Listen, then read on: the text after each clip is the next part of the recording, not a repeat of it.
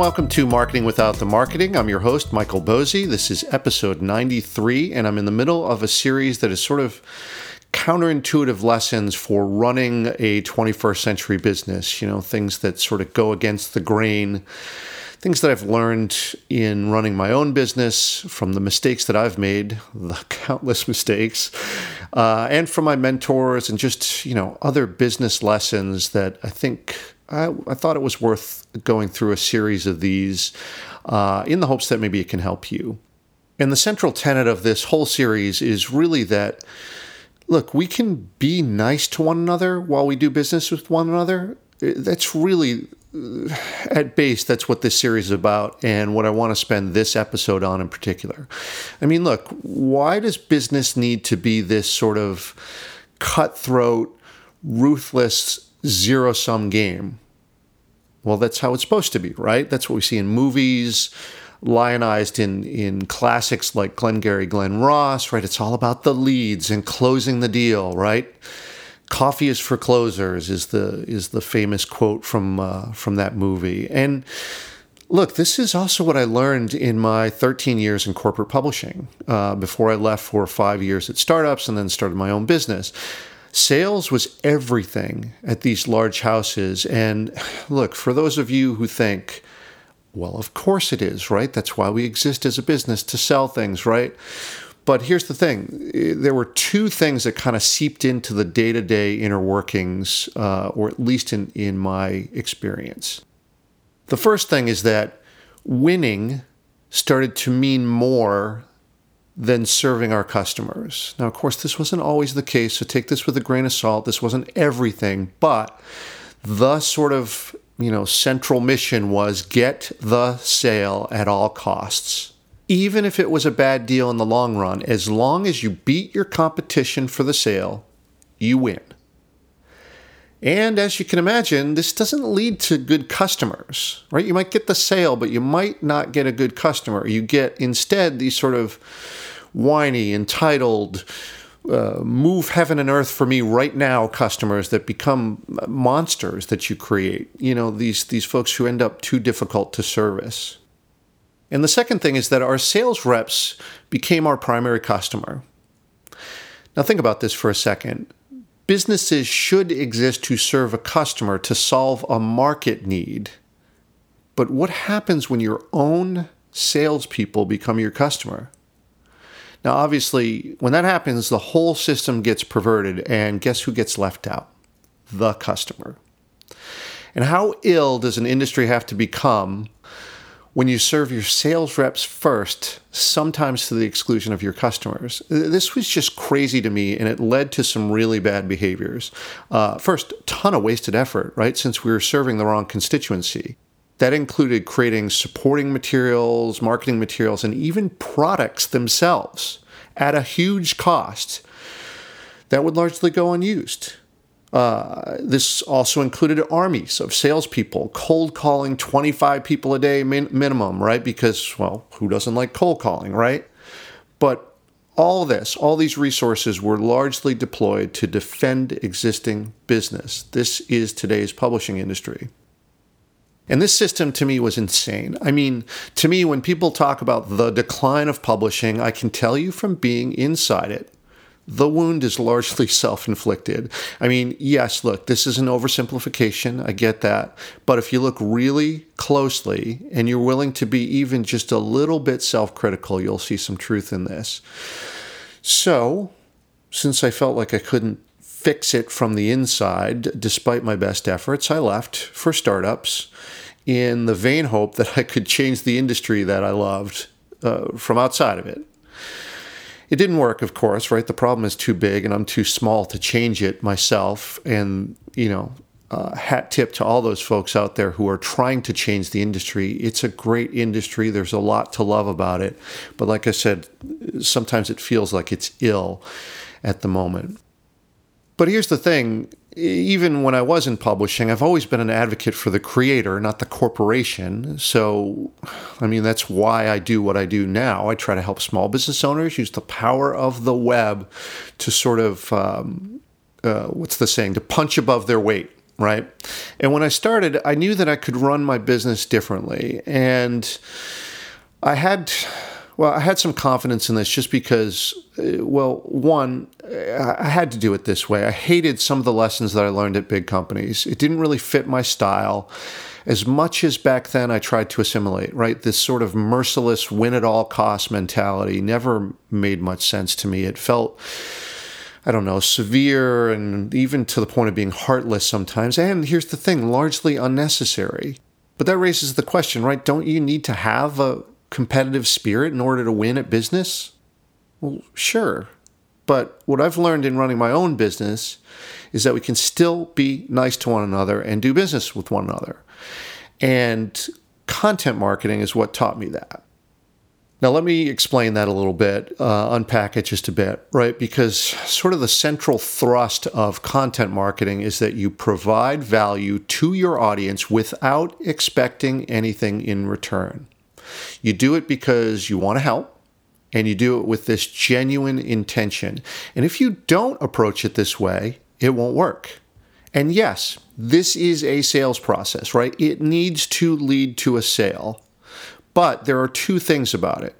One, you don't need every transaction to be a sale. In point of fact, you only need a very small percentage of your audience to convert. Not every business is going to work this way, but in general, this is what I've learned. And two, you can't expect it and you can't force it. You push too hard on it and the system fails. It's as simple as that. Now, this feels so foreign to most business people, but small business owners like you tend to get this, right? And I think that's the case because if you've done it for a couple, few years, whatever, you know that the you know the, the extreme cutthroat tactics don't work. Plus, for people like you and me, our business is our brand, right? We're we're not heartless as people, and the companies that we build reflect that, right? The, the companies we build are an extension of us. So, what do we do instead? Well, we treat our customers like partners. We make them feel like they're a part of our business, like they're employees or shareholders, even if they're not. We do crazy things like give discounts or even give away things for free. We make special exceptions We name products after them. We mention them in blog posts or podcast episodes. We champion their victories when they have a victory with our product. And here's the thing even if they have a victory without our products, we're genuinely psyched for our customers when they do something good. And we're there for them when they need help. In short, we treat them more like friends than customers.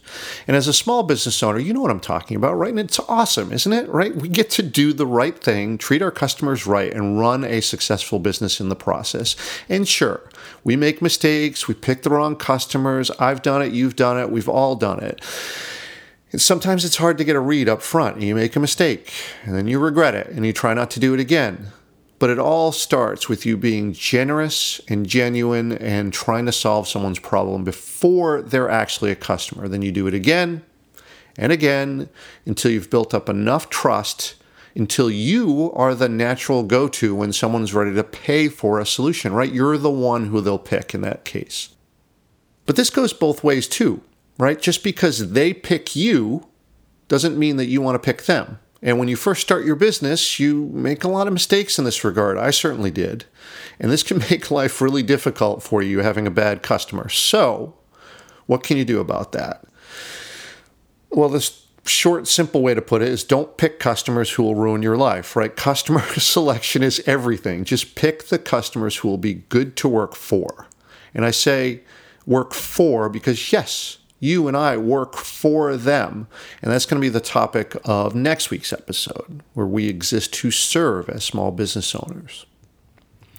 Now, these customers are picking you because you're nice to work with, right? But by the same token, you should pick them because they're nice to work with too.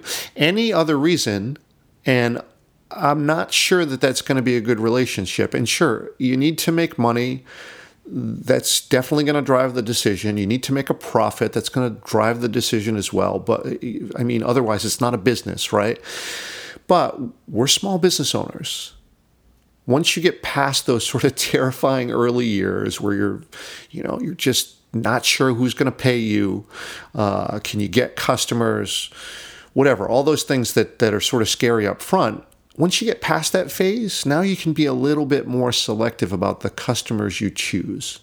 And why choose the ones that are going to make life hell for you, right? That doesn't make any sense. And and sure, they might be able to deliver short-term gains, but if they won't bring long-term value to the business, why would you hire them? Now, I've mentioned this in a prior episode, but the framing mechanism that I think of uh, when selecting customers is to think of it like it's a hiring decision.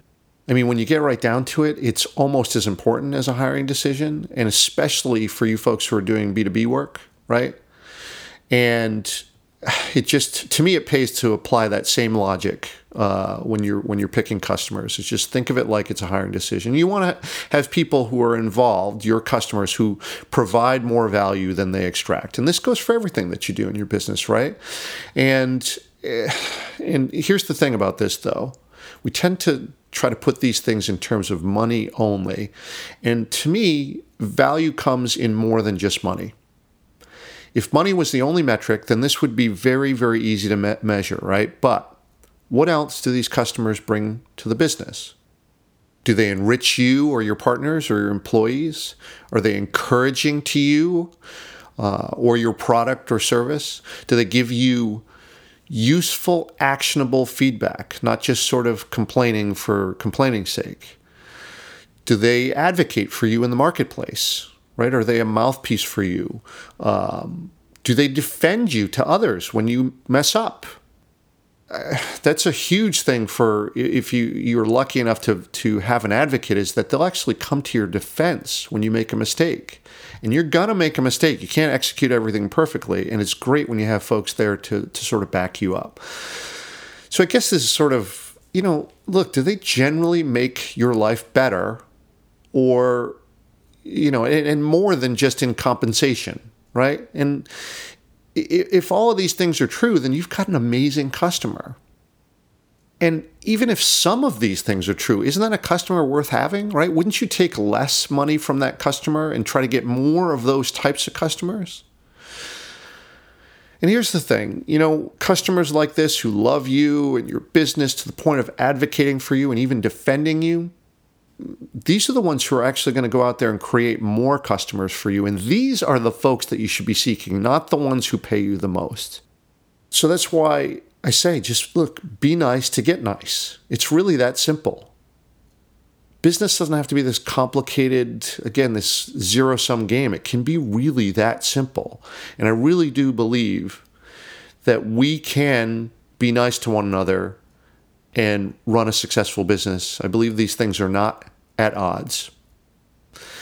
And this is how I've tried to run my business. I try to hold myself to that standard. I'm sure that I don't always succeed, uh, but I'd love to hear from you what how you feel about this. Is this the way that you like to run your business? I mean, especially if you're one of those businesses where you are your brand, you are your business's brand. I'd love to hear how you approach this you know, this is just my experience here. I'd love to hear yours as well. So hit me up in the comments section or via Twitter or email or whatever. Uh, would love to hear your experiences. All right, so that'll do it for now. I'll see you on the next episode. Thank you, as always, for listening.